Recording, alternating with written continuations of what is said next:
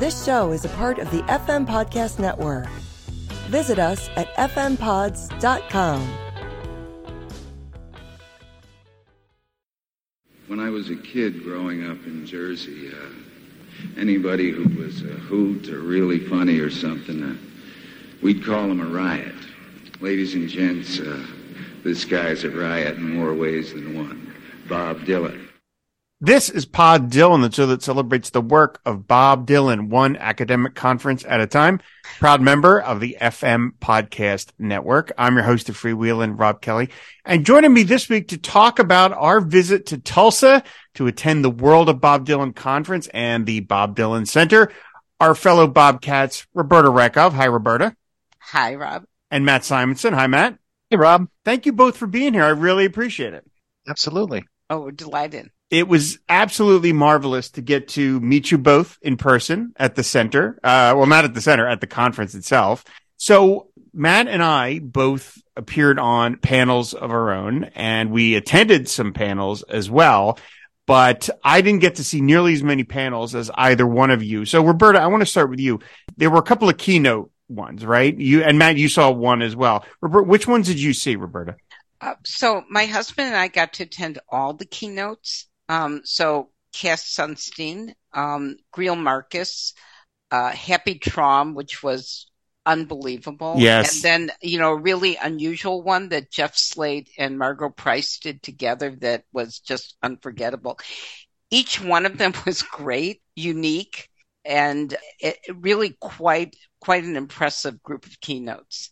I saw Greil Marcus and I saw Cass as well. And then both of those were fantastic. Oh, I saw Happy Traum as well. And those were all great.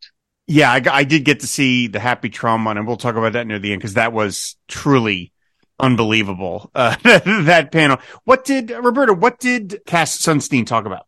So I finally learned to pronounce what Cass Sunstein talked about was, which was dishabituation, a subject about which he is writing a book um, but basically, what di- he talked about Bob Dylan's the the the reason that people get frustrated sometimes with the fact that Bob Dylan just keeps moving to the next thing um, is that dishabituation is something that compels you to keep moving um, that you need to not be doing the same thing. You need not to be in the same habit. And he gave a long lead in, um, and I'd be curious to hear what Matt thinks about it, about what it was and how it applies to all parts marriages and life and, you know, all kinds of things. And then circling back to the fact that Dylan seems to draw creativity from never staying in the same place and that that's very necessary to him. So it was a really fascinating take on why Dylan's music keeps moving and why the, the next record, next album that comes is always nothing like the previous one. Now, Matt, you saw that one too? I did, but I can't say it any better than Roberta did. Right. uh, it was it was uh, exactly that. Just the whole sense of the artist must always be in a state of becoming and never in a state of arrival or else they start to die and their art dies. And I think Dylan exhibits that um, better than anybody, and I think Cass covered that uh, extremely well. What did Greil Marcus talk about? He talked about film noir uh, and tied it into later day Bob Dylan, and uh, was very interesting. I heard him speak at the World of Bob Dylan in 2019, and he talked then about Time Out of Mind about the blues, about uh, racial relationships in the United States, uh, and, and weaved in the Tulsa uh, Black Wall Street uh, massacre that was there. And it was just unbelievable and incredible. And so this year it was one of my things that I needed to uh, see before anything else. And the title was The Only Thing Missing Was Gloria Grahame, Noir Tones and 21st Century Dylan. So it just sounded exciting. I know you're a film buff yeah, uh, as well, Rob. And you know, he started off and he started talking about in in general noir. He started going into details around these different films, and you kind of sat there and wondered how is he going to tie this back Oh, into yeah. Bob Dylan? uh, and and and but you knew he would because he's so excellent, and and of course he did. And he started weaving the tale just about, um, you know, not caring, uh, that sense of entrapment uh, that noir encapsulates, that post World War II area where everything is fixed and the only way that you can get out of it is to game the system. Uh, and that kind of mindset and world. And he kind of weaved the tale in and out of noir and Dylan and talked about um, High Water for Charley Patton, talked about a lot of the old blues singers and their travels through the periods of the 30s and the 40s, and then finally brought it back to uh, Murder Most Foul. And mm. I hmm. thought that was great because that was uh, a song featured uh, in a lot of the discussions uh, that were there, and um, everybody had maybe a slightly different take on it, but uh, his was excellent. And and I should mention his book that just came out, the biography and seven songs, included an essay on Murder Most Foul. And if you haven't read that book, you definitely need to go out and get it.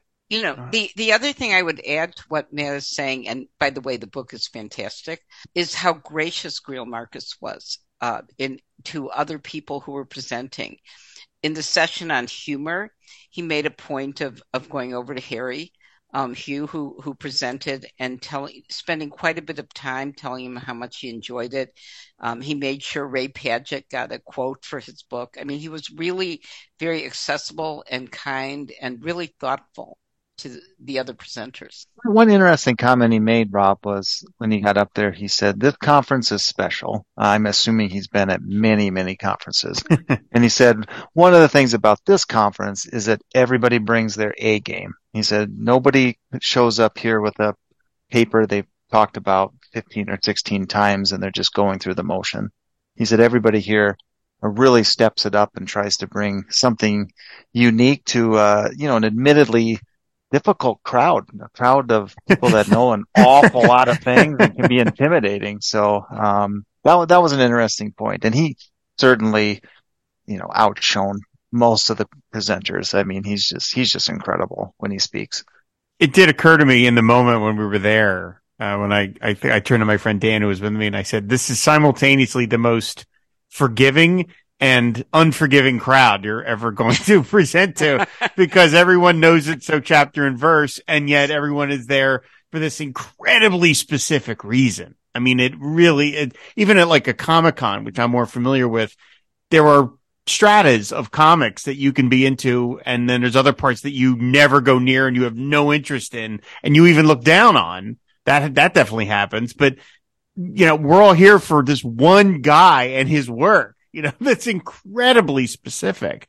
So, uh, yeah, and it was just sort of fun to look and look around the crowd and just see, well, I got all these people are here for this, this, this same exact thing. So the uh, panel with Jeff Slate and, and, and Margo Price, that was like a, that was like a, did she talk or was that like just like a, con- not just, but more like a concert? Cause I know they sang. They, so they did sing, um, but actually it, this was really great. So Jeff Slate interviewed her and that was actually the bulk of what they did. They did perform and and they were beautiful together, but he interviewed her about what Dylan meant to her, what he meant to her process, um, how it impacted her songwriting and her music.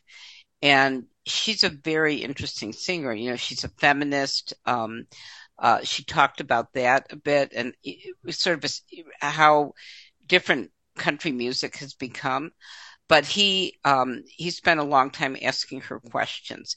Uh, she talked about you know naming children after Bob songs and uh, uh, and but just that her journey through music had been so incredibly impacted by listening to Dylan, and she said that she goes back to his music all the time, all the time, when she's trying to write. So it was, it, they were absolutely wonderful together. And Jeff Slate's such a great interviewer. And of course, mm-hmm.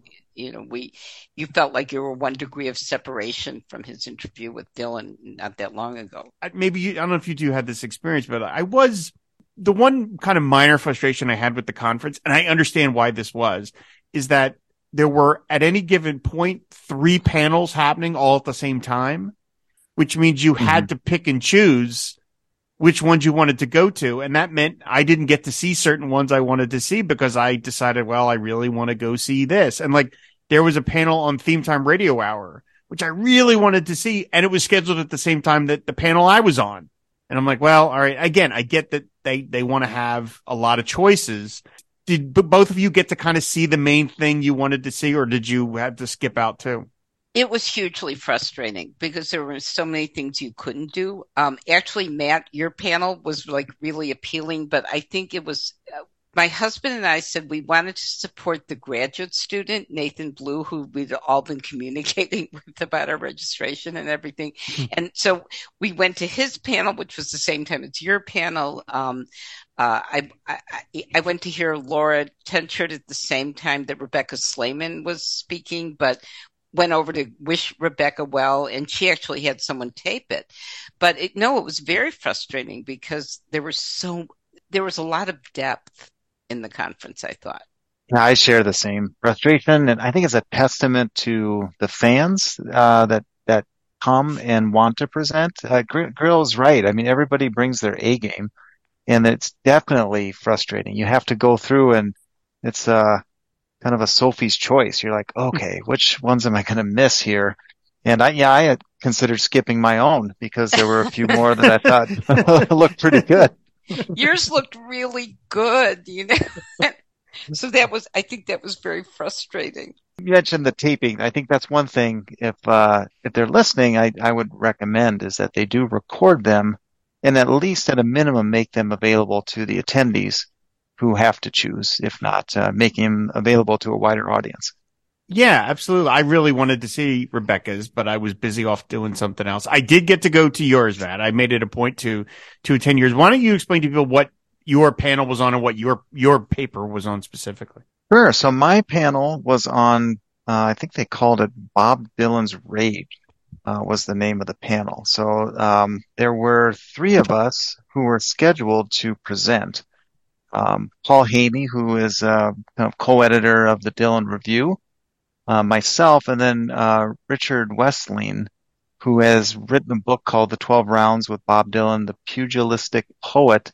And unfortunately, Richard passed away about two weeks before the conference. Oh, I think his book is now available on Amazon. Um, his his friend Michael came up and and gave a little excerpt and talked about it. So I definitely recommend people checking that out on Amazon. Um, so we, Paul and I, uh, gave a, a, little presentation about Bob Dylan's Rage. Uh, Paul's was titled Blood on Your Saddle, Bob Dylan's Homicidal Voices, and was very, very excellent. And then mine was uh, titled Anger Through Life, Bob Dylan and the Tale of the Angry Epics. So I picked a few songs that I've always loved and tried to figure out uh, what was it about them I love so much and what did they have in common stylistically? And so the, the songs that I picked out were It's Alright Ma, She's Your Lover Now, uh, Idiot Wind, Foot of Pride, and Murder Most Foul. And my presentation was around the thesis and premise that Bob Dylan had suffered uh, some type of traumatic loss or hurt. And these songs represented a catharsis of him, a venting of that anger and a processing of that anger that was necessary for him to kind of move on with his life uh, through different stages. And I tried to touch on uh, Dylan as a young man, how he dealt with anger, uh, versus Dylan as an older man and how he dealt with anger, and showing a little bit of the maturity and wisdom and, and reflection that comes with a little bit of that. Whether I did it successfully or not, I, I don't know, but, uh, you did, Matt. I enjoyed it very much. I really well, did. thanks, Rob. Said I wish I had had a chance to, uh, attend more of them. There was actually, I, of all things, I actually had a business meeting, uh, Friday morning with somebody in Tulsa with n- something completely unrelated to Bob Dylan. It was just something because I do have other interests and it was just happened to be this company was in Tulsa and I was like, well, while I'm here, I have to take this opportunity. So I ended up, uh, uh, Ubering over to Broken Arrow in mm. Oklahoma, which apparently even for people that are from Oklahoma is like the sticks. And, uh, uh, I had a nice woman, uh, who apparently does concert security and she did the Bob Dylan show last year and she did not even know that there was a Bob Dylan center in Tulsa. Wow. Which how I, can she? How can you not know when you land in the airport? I know it's, it's quotes right as soon as you get off the plane. they're, they're all Bob's Bob picture Dylan looking at traveling you, yeah. quotes. um, but she was very nice. And then the Uber person who took me back, uh, was a transplant from Montana, did not like Oklahoma at all, and almost got me killed two different times. driving around 80 miles an hour down the uh, Oklahoma highways, and uh, yeah, and the Uber smelled like weed. So I mean, it was a lot. I was one of those experiences. Well, yeah. you know, your your panel got very lively. For anybody, okay, let's explain to everybody. Our panel was on was called Talking Dylan, and it was about podcasting. I was incredibly nervous because I like the even though I host a podcast, I host many podcasts, I have the safety of being behind this microphone and nobody can see me when I'm doing it. But being on stage is very antithetical to anything I'm I'm terribly interested in. So at the risk of sounding like I'm sucking up for compliments. You were good. What? no, no, we're not, we're not going to talk about me. What was your, how did you guys feel about, about the, the, the podcasting panel? Roberto, what did you, you were both there. Thank you very much. What did you enjoy about that, that panel? Well, first of all, the diversity uh, among the podcasters. And you, if you were nervous, Rob, it, it, definitely didn't come across. You you were very relaxed, so that was really interesting.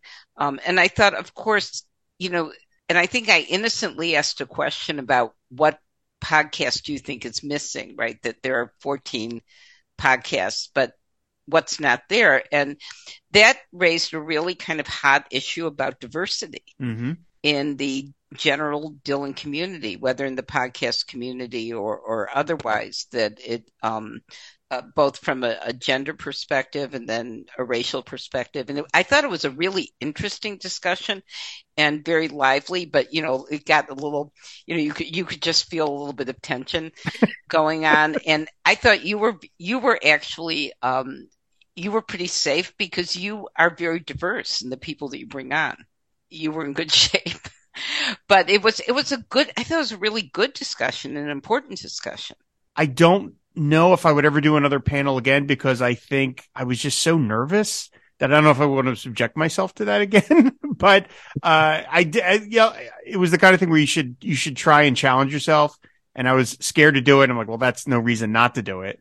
So we did it, and maybe I can if if they do this again in 2025, which is supposedly when they're going to do another Dylan one, I would not be on a panel and just see as many as I could. So, uh, but again, it was it was I and I all props in the world, by the way, to Craig who did 90 percent of the work. He did all the all the tech end of it and all of the pulling up of data and things like that. And so he really did a lot of the work. I just sort of showed up, and uh, I also felt a little shame because uh, Daniel had extensive notes and like a real prepared thing. And I just kind of winged it, which is kind of going back to high school or whatever. But, uh, you know, like I said, I tried to just answer things as sort of honestly as I could, uh, in, in the moment. Uh, Matt, what did you, what did you think of the panel? I liked it quite a bit. So I, big fan of everybody who was up there. I listened to all of the podcasters, to Laura and Daniel, you and, and Craig as well. I really think it was interesting. Craig showed all of the different po- uh, podcast centered around Bob Dylan. Because Rob, I think you mentioned before when you started, you couldn't find any, and you think you were either the first or one of the first, and now they're pretty early a, in. Yeah, yeah, yeah, full slide. And I think it was interesting how Craig uh, segmented them. Uh, some are you know biographical, some are you know, song by song or album by album. Uh, you know, Daniels is wonderful, and his is almost more like a theme time radio type thing where mm-hmm, he mm-hmm. picks picks a theme and, then explores it in depth. And Laura's are, of course, you know, very deep and researched um, and and focused on an interesting topic. I think she kind of allows the inspiration to find her, uh, and then she jumps in with both feet rather than having kind of a set plan. And th- I thought that was great because up on the panel there was a lot of diversity that comes across in the podcast. So I, I think that we as listeners and recipients are benefiting from a diverse group of podcasts um, in terms of the style, the format, the message. And Laura's obviously wanting uh, more voices, and more representation beyond that of just kind of the traditional uh, white male uh, podcaster or author. And um, you know, it did lead to some good discussions. And I thought one of the interesting topics was somebody in the crowd uh, kind of seconded the notion that there needs to be more uh, female podcasters. And Craig quickly jumped up and said, Hey, would you like to do a podcast? I have a network here ready to support and launch uh, podcasting. And uh, you know, I know our our friend uh, Ray Padgett announced that he's going to have a new podcast mm-hmm. on the FM network. Uh, so I, I'm really excited about Craig kind of establishing a platform that can support new podcasts about Bob Dylan and um, has an idea of maybe which segments are underserved or where there's an opportunity to talk about Dylan in a in a way that's not currently being talked about. That's fantastic. We all benefit uh, from Craig's investment and effort in that, and and uh, you as well, and Lauren Daniel, I think uh, really deserve a lot of credit for kind of kick-starting this uh, new wave of interaction with fans. Yeah, I, and I think Craig is really trying to come up with a business model that works, at mm-hmm. least, you know, somewhat for people who are doing this for the amount of time and energy that goes into it. And it, it's really interesting what he's trying to do. You know, also diversity from an age perspective. And of course, we were all looking over. I think you've had Rebecca Slayman on your show, right? Um, yes. Rob, yeah. So we were all looking at Rebecca, who's just so lively and fresh and charming, whatever, and saying, Rebecca, podcast, you know, mm-hmm. because she represents a group of people in their 20s, um, mm-hmm. which would be wonderful to have. And she has very fresh take on all this and is incredibly articulate. So if you're listening, Rebecca, come on, do it. Um, but yeah, we, we had a good time and I enjoyed it. And again, all props to, to Craig because he sort of really put it all together and I just sort of, um, showed up. So one of the panels that I did attend was the humor panel.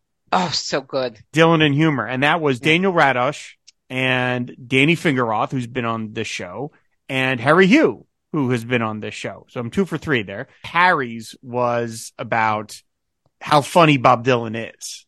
You know, the idea that he is very, very funny. He's known as this such serious guy, and yet he is really, really funny. And he made a lot of great points and he got a lot of great laughs.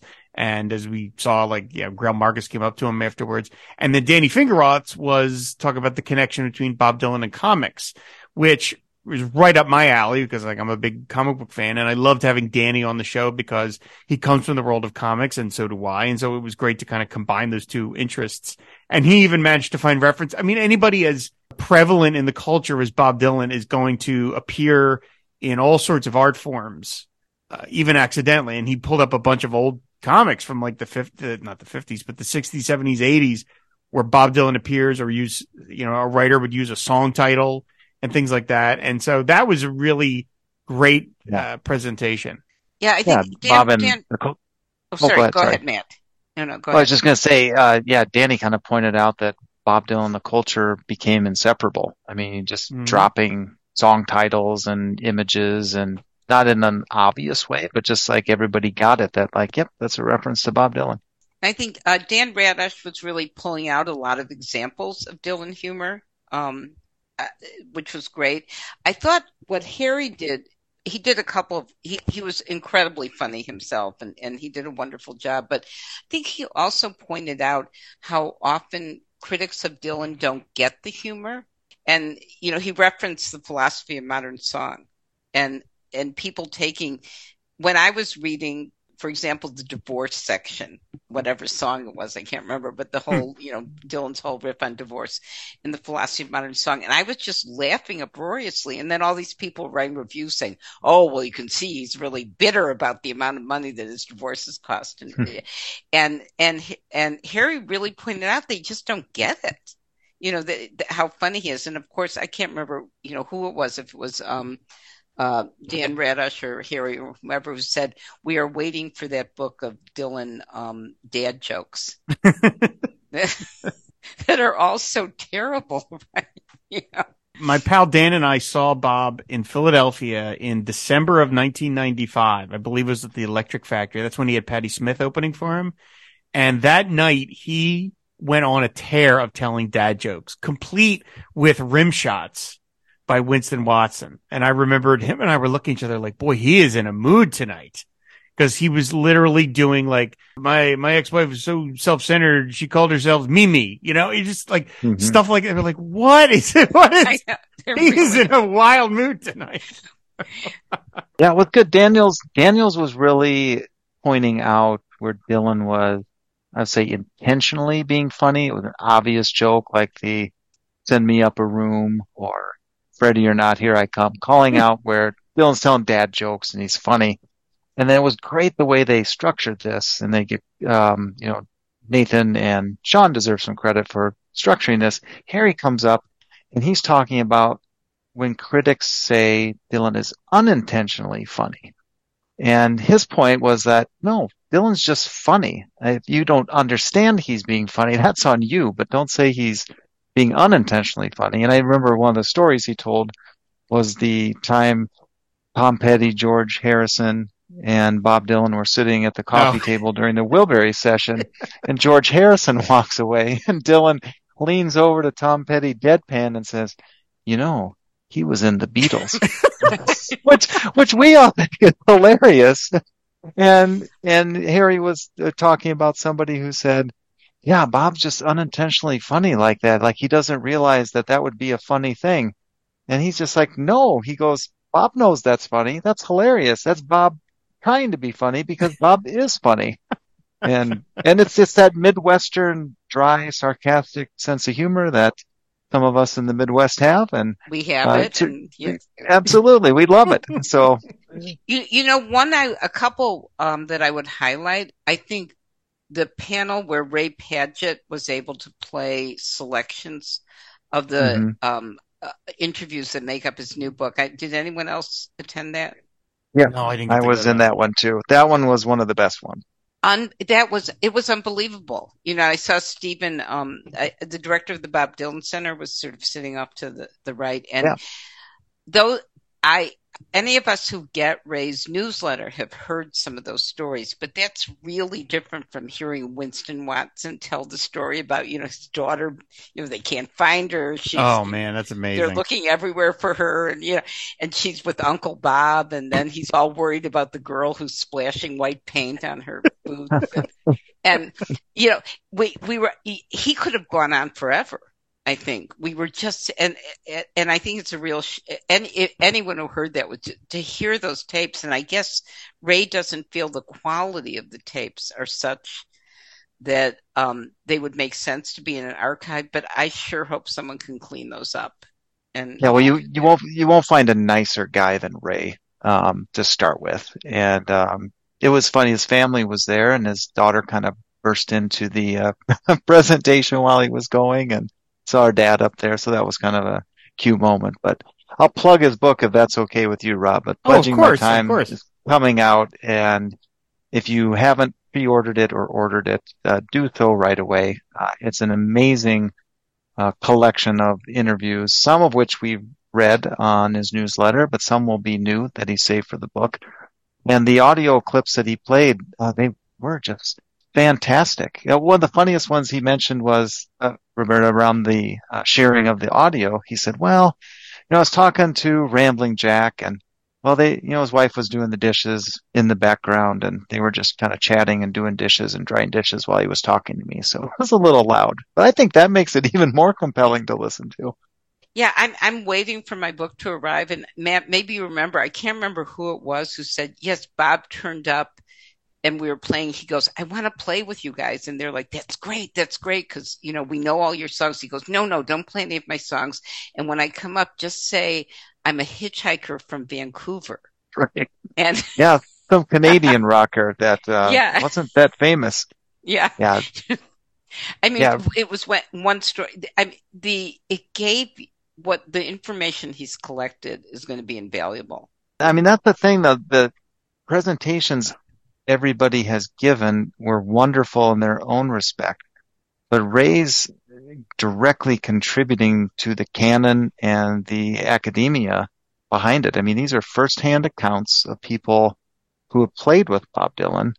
And every time I've read one, they've come across as brand new information to me. Things, it's not people rehashing the same story. It's not Al Kooper talking about how he sneaked in behind the organ during like a Rolling Stone. I mean, we've heard that a, a lot, but these are fresh, personal stories that uh, just kind of blow you away when you read them, and you just realize, like, my God, as much as we know about Bob Dylan, there's just an infinite amount that we don't. And every time we get a new little piece of information, it just blows us away.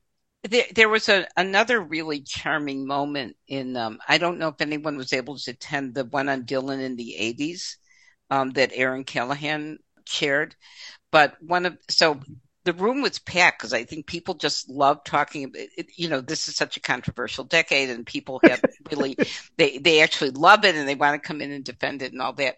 So uh, Jeff Fallis, who um, is a poet who appeared twice, once on video in the in, about Murder Most Foul, but that because he couldn't get in. But then he was on this panel, and he is a poet at the University of Georgia, and he was the poet laureate of Athens, Georgia. And so he stood up and he said, um, "You know, they wanted me to write an essay, but I'm a poet. I don't write essays. So what I've done instead are 20 sonnets based on Bob Dylan's set lists from the 80s." right? Wow. And it was just, it was hilarious and amazing what he had done. And uh, uh, uh Graley Herren, who is a professor who presented and has written a book about Dylan. Afterwards, I said, those were just great. He goes, well, they weren't classic sonnet form, Roberta. You know, he said, but given that he was working with what he was working with, you know, but who would think of getting up and doing 20 sonnets? An ode to Empire Burlesque. Yeah, yeah. It was kind of. It, what, so when when when Ray said that he was worried that the the tapes aren't of high enough quality, does he mean like literally like the audio quality? Is yeah. that what he's talking yeah. about? Yeah. I mean, if there's any crowd that is completely okay with listening to junky bootlegs to get the information, it's Bob Dylan fans. I can't imagine they sound that bad that they wouldn't be worth listening to. I don't, dishwashing or not. I don't think it'd still be worth. I mean, I, I, you know, my first time I heard Caribbean Wind, it was, it had so much hum on it. You know, it was like it was almost drowned out, but it was still worth it because we're diehards. Like, yeah, we all own a copy of the armpit tape, and uh, you know, Koenigsberg from uh, 1966. It sounds like someone taped it from the subway across the street. it's in all of our collection. I, I, I can't believe someone's not going to try to contact Ray and try to clean those up. Yeah. Oh my goodness. So well, Ray's a Ray's a young man, so there's plenty of time. um, I do want to make sure. I, first of all, Roberta, I do you want to talk about like the overall the switchyard, like the whole mm-hmm. presentation mm-hmm. and stuff. And because again, I didn't really get to engage with that that part of it, but I, I have my notes here, and I make sure we want to mention the one panel we all were at which was the Saturday Night Happy Traum. Oh, let's talk about that. Because, and I have to thank Matt because I knew that Happy Traum ha- was having a panel, but I had forgotten when it was. And so I had gone back to the hotel room and then we were kind of planning how to get together. And then Matt, you said to me, you know, we can go get dinner, but are you going to the Happy Traum panel? And I was like, Oh, when is that? And I got out the book and it was in like a half hour. And I was like, Oh, geez. Okay. Yeah, we got to go. So we walk across that weird bridge and, and, uh, and, and walk through the building to get to the hotel. And so the Happy Traum panel, for anyone who doesn't know, Happy Traum, long history with Bob, one of the stalwarts of the folk scene in the late fifties, early sixties, but more specifically to my interest, he is playing with Bob on Greatest Hits Volume 2, where they re-recorded a bunch of basement tape songs. And they did, uh, I Shall Be Released, Down in the Flood, and You Ain't Going Nowhere. And You Ain't Going Nowhere, that performance of it is one of my top five Bob Dylan songs ever. All of them out of all 600 plus covers plus this. That song is one of my all time favorite things. And so I thought, wow, I'm going to get to see this guy that, that was on that record. Like, oh my God. And I thought that was going to be just enough.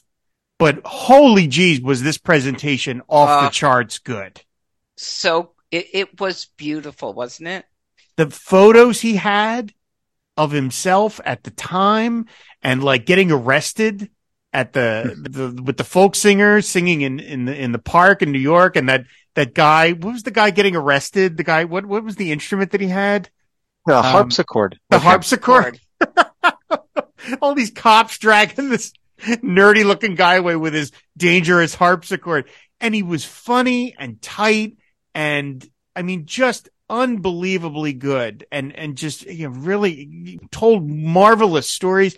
And then he got to the part where he talks about Bob calling him in to play on Greatest Hits Volume Two, and he's like, you know, hey, Happy, do you play bass? No, I don't play bass. Well, you're playing bass. Come over and bring the bass, and you're going to play on this record. It's like a very Bob thing to do. And so then at one point, Happy, he starts talking about the three songs, and he says, "My favorite is," and I'm like, "Oh, which one is his favorite?" And he says, "It's the You Ain't Going Nowhere." And I was like, "Oh," and he started to play it in the room for everybody. And no joke, I started to get like a little misty eyed because I am like, this song means so much to me. It, it brings me so much joy. And here I am listening to the guy playing on it. I just couldn't. It was unbelievable. I couldn't believe it. I just couldn't believe I was in that room in that moment to hear this guy talk about it. And I just, I was like, oh, of all the things that I saw, including my own panel, this was my number one favorite thing. I mean, no, no, no knock on anybody else, but this, this thing was just so much more amazing than I would have thought it was going to be. And so it was just absolutely marvelous. And it ended up being the last thing Dan and I went to see because we ended up Matt having dinner with, with you and some other guys. And then we had to leave early in the morning. So it was, it sort of ended our trip and it was just so perfect. But what, I mean, both of you, what, Roberta, what did you think of it? I, it, it I thought it was absolutely joyous. It, it, it was so wonderful. And the combination, first of all, he plays beautifully. He sings wonderfully. All of that was great, but his stories, you know, and he talked about the sessions for Greatest Hits uh, Volume 2.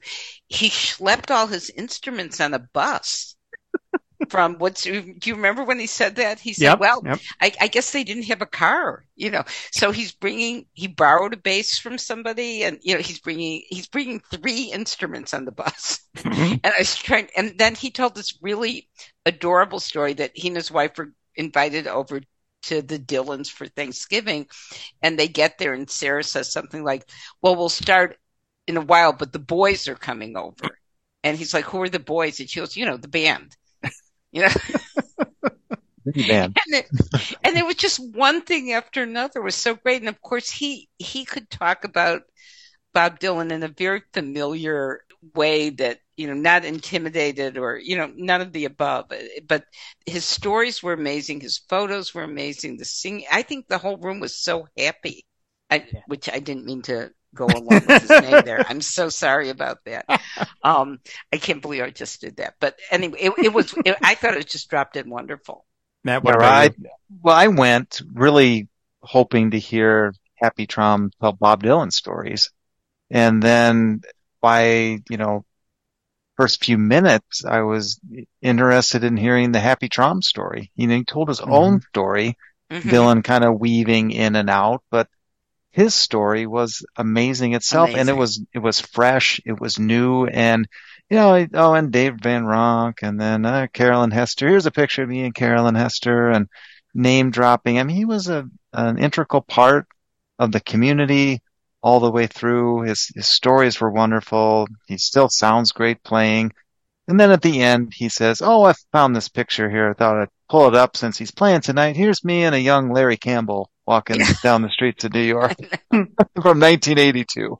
It was unbelievable. Oh, by the, that story that he told about the boys coming over, not only was the band there, but so was George Harrison. I forgot about Which that. was How like- I forget? Yes, right. Imagine George Harrison doing an unexpected drop in on your house like that. Just like, and I think, I think Happy even said like Bob was kind of off in the corner, not talking to anybody, which sounds again very public. And it was George that was going around like, hello, hi, hi. And I'm like, oh my God. yeah. Hi, I'm George. I'm George. Yeah. You know, he was in the Beatles. Uh, you know, um, and, and I have to mention this too, because, uh, but because Matt, you deserve credit for this because, uh, this was a real team effort here. So at the end of the panel, uh, everybody, and the, the hall was almost full like that. He really packed him in. Like he had a really large audience, but I wanted to go up and say thank you for the, for, for being the, I wanted to just shake his hand. And I go up there and I'm, I'm waiting and there's a large crowd and he's at the lip of the stage and, and people are saying nice things to him, whatever. And I'm standing there.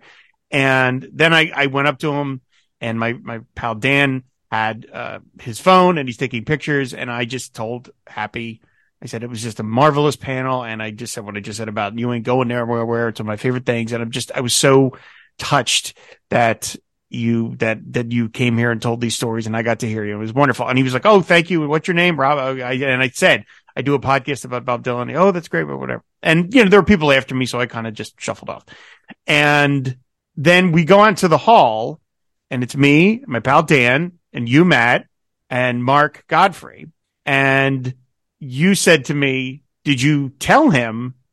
that you do a podcast. And I said, yeah, I did, but I didn't get into the details because I never like to bug people. And a couple rows back in the hall was his wife, Jane, of I think what 63 years they've been Yeah, married. 63, yeah. 63 years. So you said to me, well, you should go in and talk to Jane and, and tell her that you want to have Happy on the show. And I'm like, um, no, I don't, I don't, you know, I, yeah, I know, I know, I know, I know. And I'm like, no, I don't do that. So while I'm talking to Mark and Dan, Matt disappears for a second. He goes into the hall and then he comes back out and he goes, I told Jane about you. She wants to get your contact information. so For you, Matt. Matt, Matt, so I was like, oh, all right, okay. So I'm walking, so I walk in and Jane is standing there and people are talking to her. She's very nice. But it dawns on me, I don't have a business card. I'm terrible at marketing. I don't have, I don't have any information on me. And I'm like, I'm not going to just tell her because she's not going to remember. And so I'm kind of like, uh, and then Mark pulls out paper and pencil and hands it to me. And so I scribble down Pod Dylan, my email address, my name, blah, blah, blah. And then as I'm like finishing it up, Matt leans over and he goes, your phone number. I go, oh yeah. I'm, I'm just terrible. And so I gave Jane the information and, and she took it and, you know, hopefully I'll hear from them or something, but I really did appreciate the overwhelming team effort from Dan and from Mark and from you, Matt, for helping me uh, blow past my own insecurities and, and getting the information to lead to Jane. And, you know, maybe I'll get to have Happy on the show. So anybody out there listening who knows Happy or Jane, give them a little nudge and have them give Rob a call. 'Cause that would be, imagine having him talk about you ain't going nowhere. Oh, I can't. just- Uh, yeah. Just don't stick him with wiggle wiggle or something like that. I just, like I said, it was, it was just such an amazing, an amazing, amazing moment. And that, uh, th- and this is something some people talked about in the lead up to the trip was, you know, this is kind of an expensive endeavor, you know, to, you know, you're flying out there and you're getting a hotel and food and travel. And good Lord, I spent several hundred dollars on Ubers, you know, and not everybody can drop several thousand dollars uh, for this kind of thing. And that's a shame. There's no other real way to do it. But at the same time, it does probably weed out certain people that might be interesting just because they can't afford to be able to do it. And, but that said, like ha- that moment, the moment with happy and then the moment with all getting to meet all of you was like, well, yeah, I'm so glad I did this.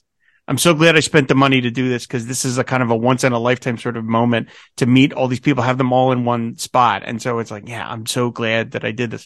So, uh, Roberta, though, I, we do want to talk a little bit about Switchyard, like in general. Like what, Right. explain to people what that is even exactly. So, so what they did this year was the university. There, there's just this real intellectual and arts and cultural explosion taking place in Tulsa, right? And you, you, you're very aware of it while you're there, and a lot of it's fueled through the university, and a lot from the George Kaiser Foundation, which has put up the money for so much of this. And so, um, what they did this year, they were launching a very, very, very high end journal um, of arts and culture, and they had some of the essayists there, a, a, a Mexican journalist, a Bulgarian um, uh, uh, essayist, a, a black, an African American poet, um, people who are in it, but it, it's gorgeous. And so this was the launch of that. But they did all these things around the Bob Dylan, the world of Bob Dylan. I think they knew they would have a built-in audience, Mhm. right, with the world of Bob Dylan. So um, at the beginning, and we were kicking ourselves that we didn't know this, or we would have gone earlier. They did a whole day on banned books, and they had uh, Maia Kobabe, who um, wrote Genderqueer, which is one of the most banned books, and Art Spiegelman, who wrote Maus, and they had uh, performances that were part of um, much more artistic performances. They had a one-man um, uh, poet. They had a, a poet do a one man um, play, and they had a sound thing from Mexico, and all of these things. And what and and I guess they're going to keep all this joined together. But what I thought it really showed was just what is taking place in Tulsa. Generally, beyond the Bob Dylan Center and beyond just the, the world of Bob Dylan, but this real um, intellectual and arts explosion. And there, you know, uh, the Kaiser Foundation pays for artists to just come live there.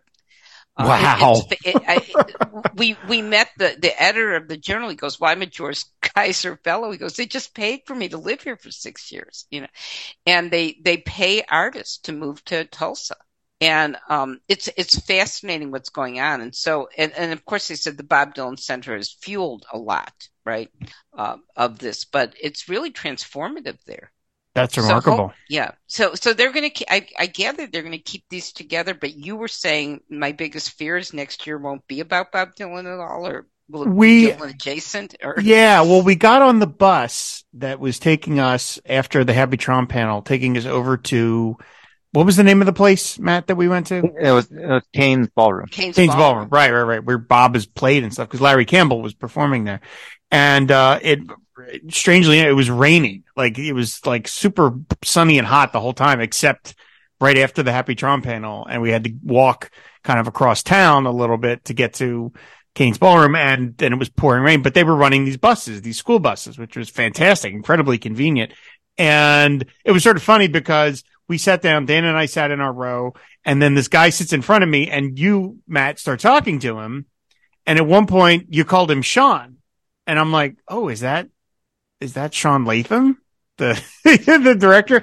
And, but I didn't want to ask that out loud. And so even though you and I were sitting right next to each other, I texted you like, is that Sean Latham? And then I see you look at your phone. Yeah, yeah, it is. Okay. And I heard him say that they think next year they're going to do something on Dolly Parton and then 2025 is, is Bob again, right? Is that, did I hear that right, Matt? Yeah, it sounds like Switchyard will be an annual event and the World of Bob Dylan probably a biannual event with Okay. World of Dolly Parton being next year. Wow. Okay. And you left off one of the most interesting parts of our our journey that night was when we got done and ready to go to Cain's Ballroom. Uh, we got on the hotel's um, elevator, and all of a sudden we've been seeing the same people kind of for a couple of days, all the stereotypical Dylan fans, and then all of a sudden the place was overrun by all these young 20 something girls with sequin dresses Oh, knee high white cowboy boots and cowboy hats and everybody just kind of had a stun like wait wait a minute what what's going on here and it was a Shania Twain concert right. and all all the all the Quaniacs were all over the place and we had Bobcats and it was just kind of a weird uh, kind of a uh, yeah, I don't know. We, I, what I, I said something's like a Venn diagram where the circles don't touch at all. no crossover, uh, at all in the fandom there. But that was kind of interesting and just, uh, with the switchyard, a lot of different musical acts all over the place. A lot of them are really, really good too. Uh, Roberta, you mentioned the Bob Dylan Center, and I have to make sure we, we talk about that because this was my first visit to the center, uh, Dan's too. And so we ended up spending Saturday. We devoted Saturday to, uh, going to see the, the center until the Happy Traum panel. And uh, you two, uh, you've been, Roberta, you've been there three times already? Well, we, we were in Tulsa last October and we went twice, and then Okay. this was our third. Yeah. Okay. And Matt, how many times have you been there? Four different days. So, I went, uh, yeah, I went three days in a row the first time I went out. wow. So- Um, Because there's a lot to absorb. There's a lot. Yeah.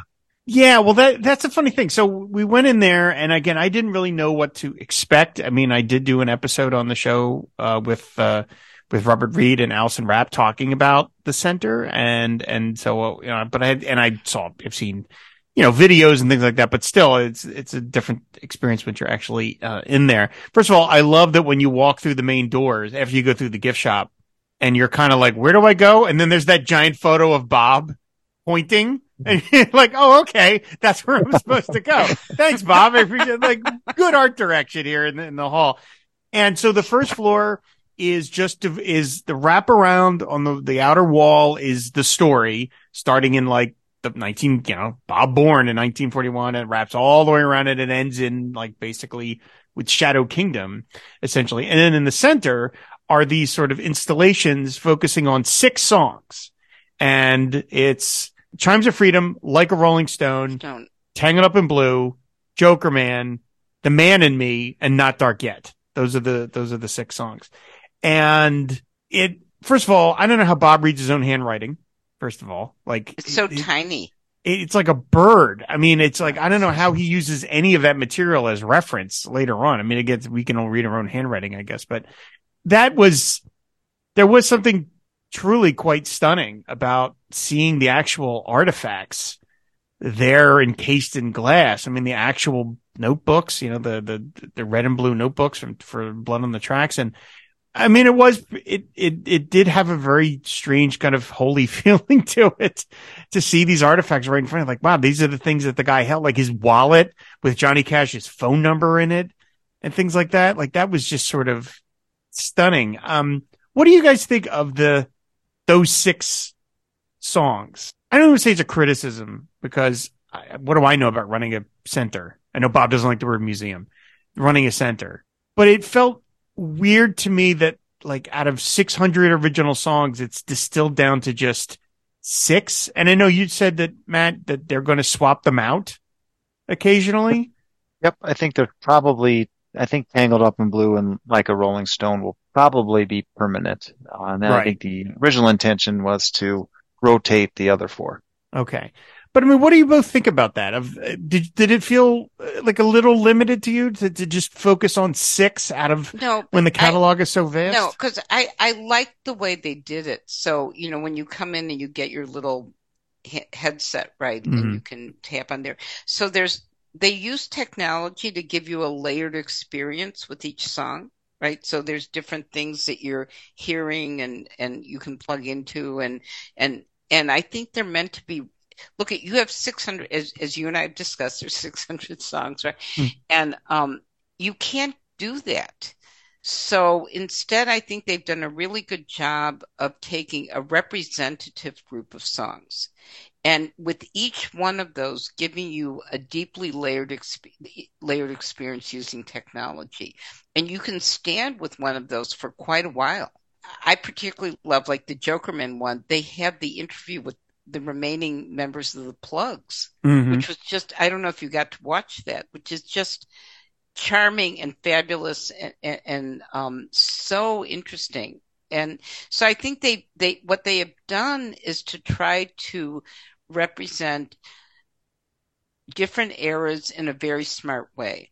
They avoid biography almost entirely, right? There's just that thing when you come in and it's it's great, but um this is about a different kind of experience and it's not really about a catalog. It's trying to just give you a sense of of all the layers that go with each one of these eras. And i think they do a really good job of it. Um i i, I it, it's impossible to do everything.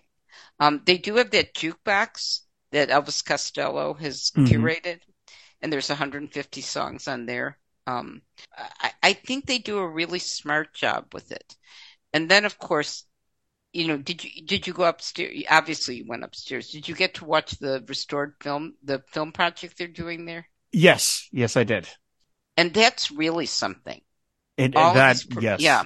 I, I, I mean, I could see that when you've got 600 songs to perm from, you, you could make it overwhelming if you decide to talk in depth about 40 of them because it just becomes too much. So I, that part I, I understand it entirely. I did just feel like, wow, say, there's just, but I, I also, again, I also agree with what you're saying because you don't want, I mean, you have to imagine that, uh, you know, most people coming to the center are diehards, but you also don't want to make it just for diehards. You want people that are in Tulsa for other reasons that might be interested or know Bob Dylan on a surface level and are like, oh, this might be interesting. And you don't want to overwhelm them with the minutia because then they're just like, okay, what do I care about this thing or whatever? And that's kind of almost what upstairs is for is the granular stuff that all of us nerds really enjoy.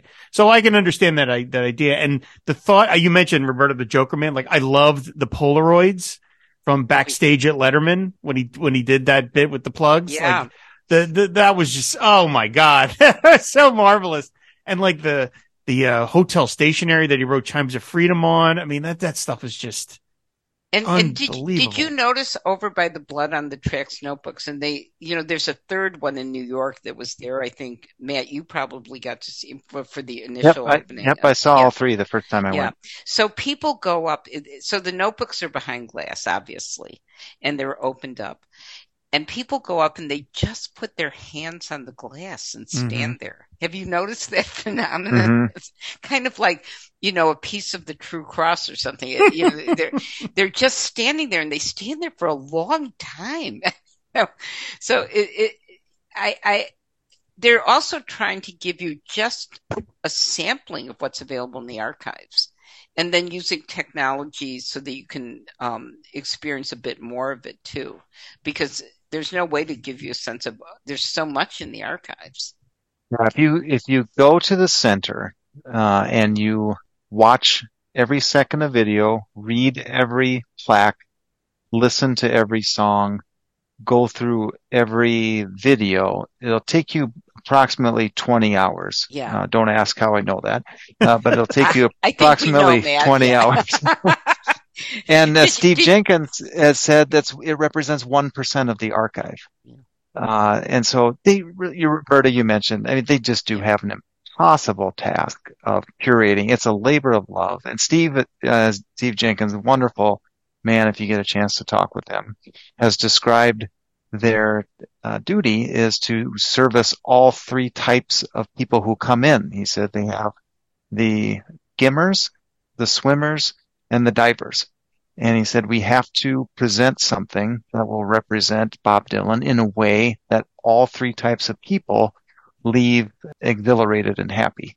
And, and I think they pulled it off. I think it's really incre- incredible how they've done it. I've, I've been there and I found something new and exciting and, um, just that fascinates me every time. I, it's incredible how they do it. And I can't wait until they start replacing some of the um, uh, four songs with with some new exhibits because uh, it's definitely worth the trip to go read things about it that you've never seen before. Uh-huh. I did think the the technology, like the interface, was really beautiful and seamless. Where you just have that little iPod like device and you just plink it up to the little symbol. You know, all the exhibits have that little circle, and you go bloop, and it just starts playing it automatically uh, very, again, you know, I mean, obviously in this age of COVID, you don't necessarily want everybody like touching lots of, this is not the Bob Dylan Please Touch Museum. It's meant to be kind of, you're looking at things, but I thought that was great that you could go bloop and listen to this version of Tangled Up in Blue and go bloop and listen to the studio version and listen to the Jokerman and, and things like that. So that I thought was all really, uh, quite, quite beautiful. And so, yeah, the upstairs, that was where I was, I just was in manna from heaven because oh, yeah. I mean, all the tour stuff, the Columbia Records merchandising.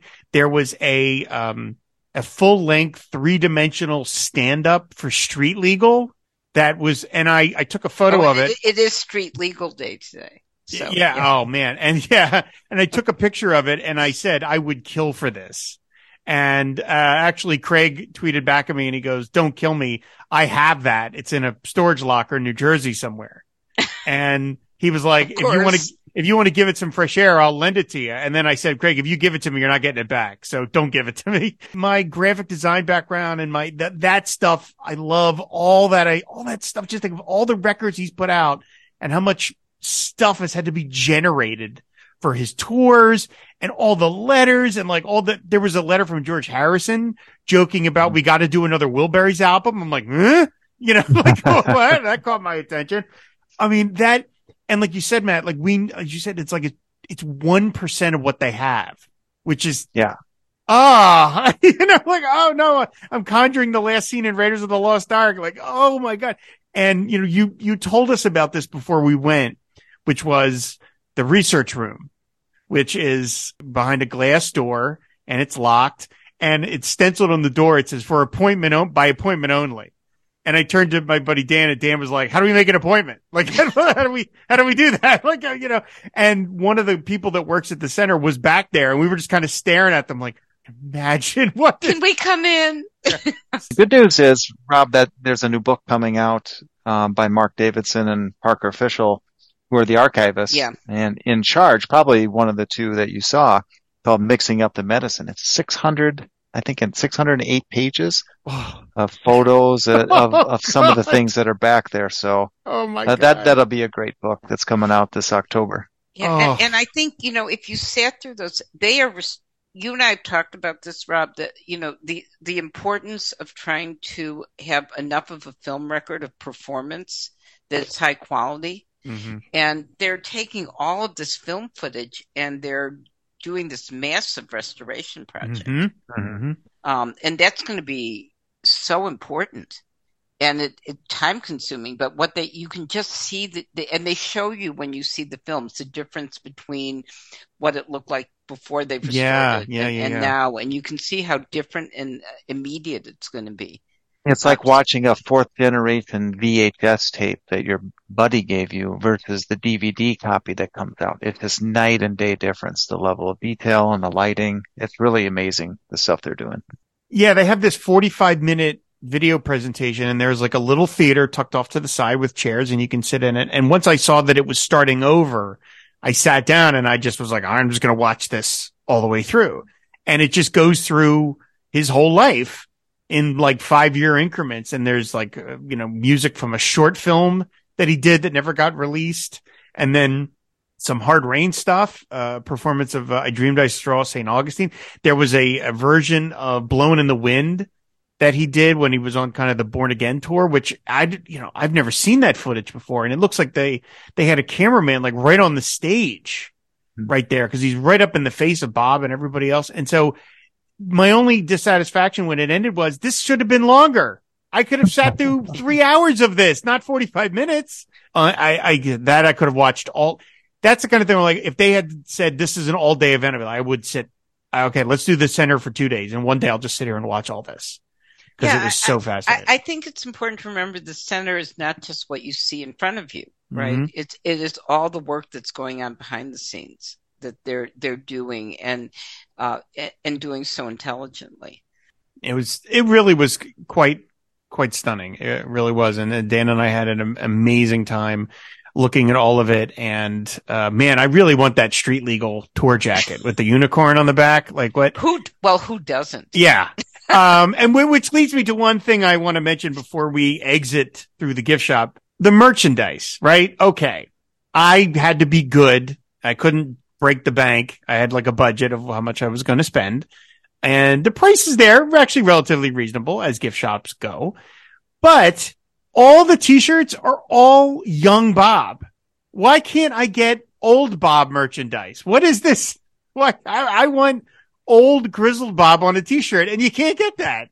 I'm like, am I the only person that doesn't necessarily just want 25 year old Bob on a t-shirt? I like the way he looks now. I, I it's like, why is the, why is all Bob Dylan merchandise so heavily focused on him at 25 years old.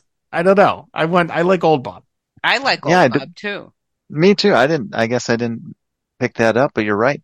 I ended up buying the, the t-shirt that just says the Bob Dylan Center, Tulsa, Oklahoma, just in white on black. Just kept it, kept it simple. Dan bought a, uh, a tambourine. Uh, I bought some postcards and, uh, what, did, oh, I bought a, um, bought a magnet and a mug for my wife. So she's been using that. So I would, like the idea of going back to Tulsa is like, oh, am I really ever going to go back to Tulsa again? Maybe not. But the thought of seeing it once they put in some new installations would be so tempting. Oh, you'll be back. just- okay. All right. Fair enough. Um, so yeah, it was, it was really, really quite amazing. So when you went, you both went this time, Roberta, let me start with you. Like, what did you see there? Was it kind of seeing everything over again or did you discover something new that you had maybe oh missed no! the Well, first, first time of around? all, they they've switched out the films. Um, So so that was new. There was a brand new, a wonderful photo exhibit. You know, the we um they they they switched those out, and that was Okay. you know the um the photos that were taken in Bob Dylan. You know, really young photos uh, when he was first in New York, and it, we've seen some of those, but not all of them before. And those are so, it's very different seeing them like that. Um, so that was um that was new, and um I'm I'm like Matt. I mean, I we spent I think about seven hours there last October. We probably spent about two and a half now, and I still didn't do everything I wanted to do. I do want to stand in front of that jukebox and listen to everything. um, and you know, there's no time to do that. And um, and I, I, you know, get more fully into each one of the songs. So um, no, they're they're always changing. They are changing things out, and that that upstairs space is always going to be about new exhibits. And yeah, so I think um, it's going to be a, a revolving um, experience. But I like going back to the things I love too. I've seen that film when you come in a few times, you know, and and so it's a great experience to have over. And yeah, it, the it, film, the opening film is great. It's like it's it's kind of in the mode of uh, No Direction Home a little bit. It's, it's different footage, so, but it's it's really great. And it's you know it's funny when you talk the way you're talking about Roberta that it's always changing. Well, that's perfect for a Bob Dylan center, yes. isn't it? it, you know, it's dishabituating. it's, yeah, right. it's because Sunstein would tell us. Yeah, it was really starting. Matt, did you, were anything new that you discovered there since the last Yeah, time? so when I went the first time, they had the Jerry Schatzberg photo collection. Yeah. Uh, and it, you know, there was a lot of the photos. You've seen that photo shoot where he's like holding the telephone cord up on the, on the ladder and he's got this you know, pure like 66 Dylan vibe. And then this time was the Ted Russell photos from his apartment, 4th Street, uh, with Suze Rotolo I think it's from 1961 to 64. They had a bunch of different ones, and and you've seen some of the photos, but he had all of them, and there were a lot that you hadn't seen before, and so that was really neat to see all of those. And then I, uh, one one of my favorite parts is the studio they have in the, in oh, the yeah. corner, and they have it's made up to be like a recording studio, and they have five songs in there uh, the first three, um, they give you these dials where you essentially can mix it yourself, where you can turn turn up or down the vocals and the bass, or the drums, or the electric guitars, or the organ keyboards.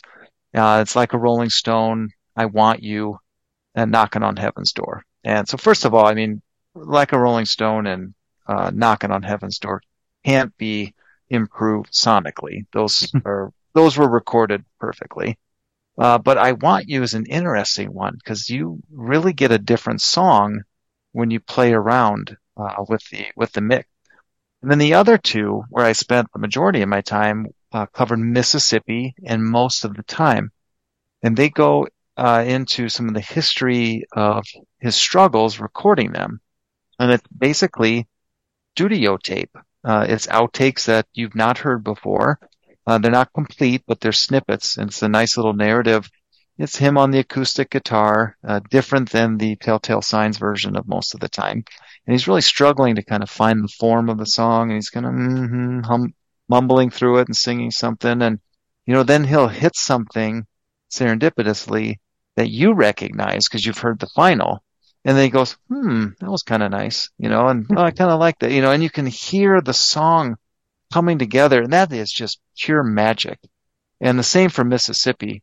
Uh, he, it goes through seven or eight different clips of him trying completely different versions of Mississippi. Again, a lot of them you haven't heard from Telltale Signs or even from fragments. And then it shows the evolution and then it, it records the released version of Mississippi on Love and Theft, but it has the count in and you can hear him count it off. And then as the band's getting ready to ramp up, he just starts saying, all right, come on, come on, let's go. Let's, just like he, like a coach pumping up the team before they exit the locker room and then just launches into that Mississippi riff that you all love.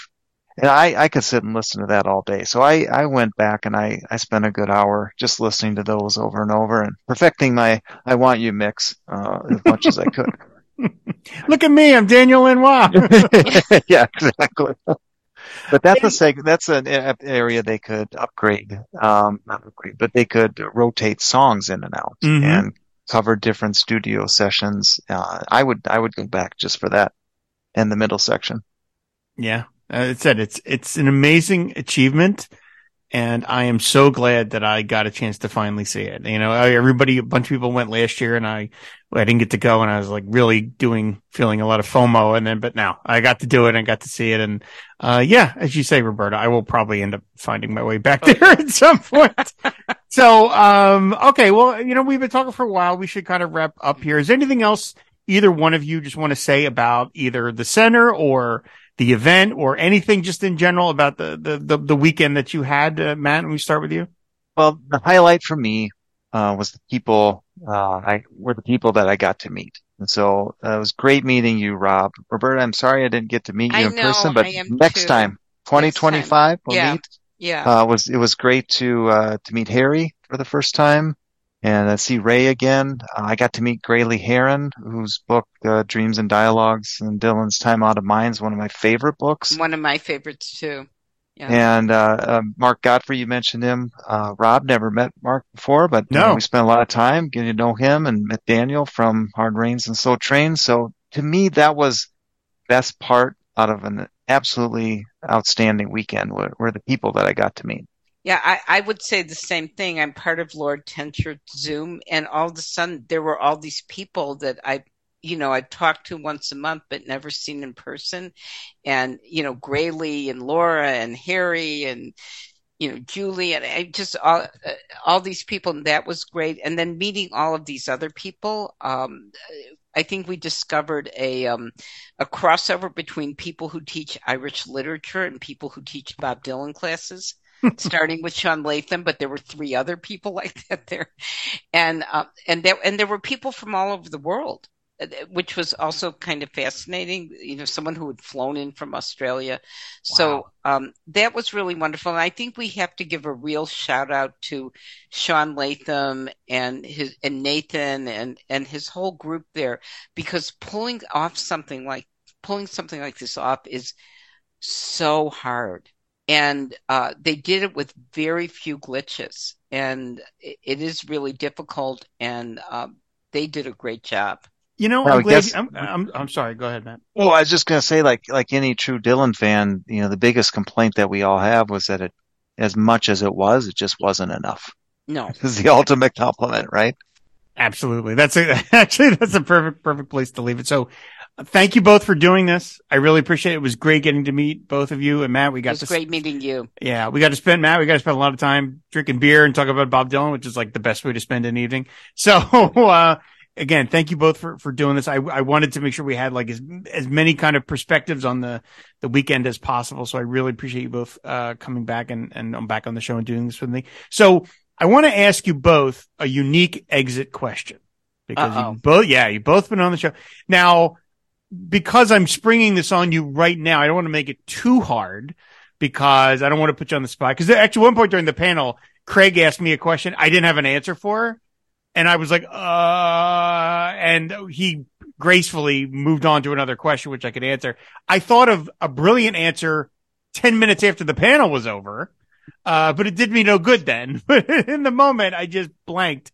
But so I don't want to do that to either one of you. So I'm going to try and keep this as limited as possible. So focused on the Bob Dylan Center, we just talked about how the first floor focuses on six songs and we know that they're going to swap songs out. So Roberta, I'm going to start with you. What they come to you, Roberta, and they say, what song do you want to see given this treatment? What, what, what, you know, your choice, personal favorite or historical value, whatever you want. We have the access to notebooks and the ephemera for all, all of his songs. So which one would you love to see get that kind of royal treatment at the center? Well, since it's street legal day, I would say changing of the guards. Good answer. Good answer. you imagine the drafts that thing went through? Uh, because I'm, I would love to see the evolution of that song. Oh, but I just get to pick one, huh? Just Um, one, just one. I think I think I'm gonna go with Foot of Pride because Oh. there were Ooh, yeah. Oh, four, there were 43 takes, and we 43 heard a few of them on Yeah. you know the last bootleg series. Mhm. It was funny. My wife shared a meme with me uh, when they released the track list for Springtime in New York, and it was this man on his knees on the beach with his hands in his head, like screaming to the sky.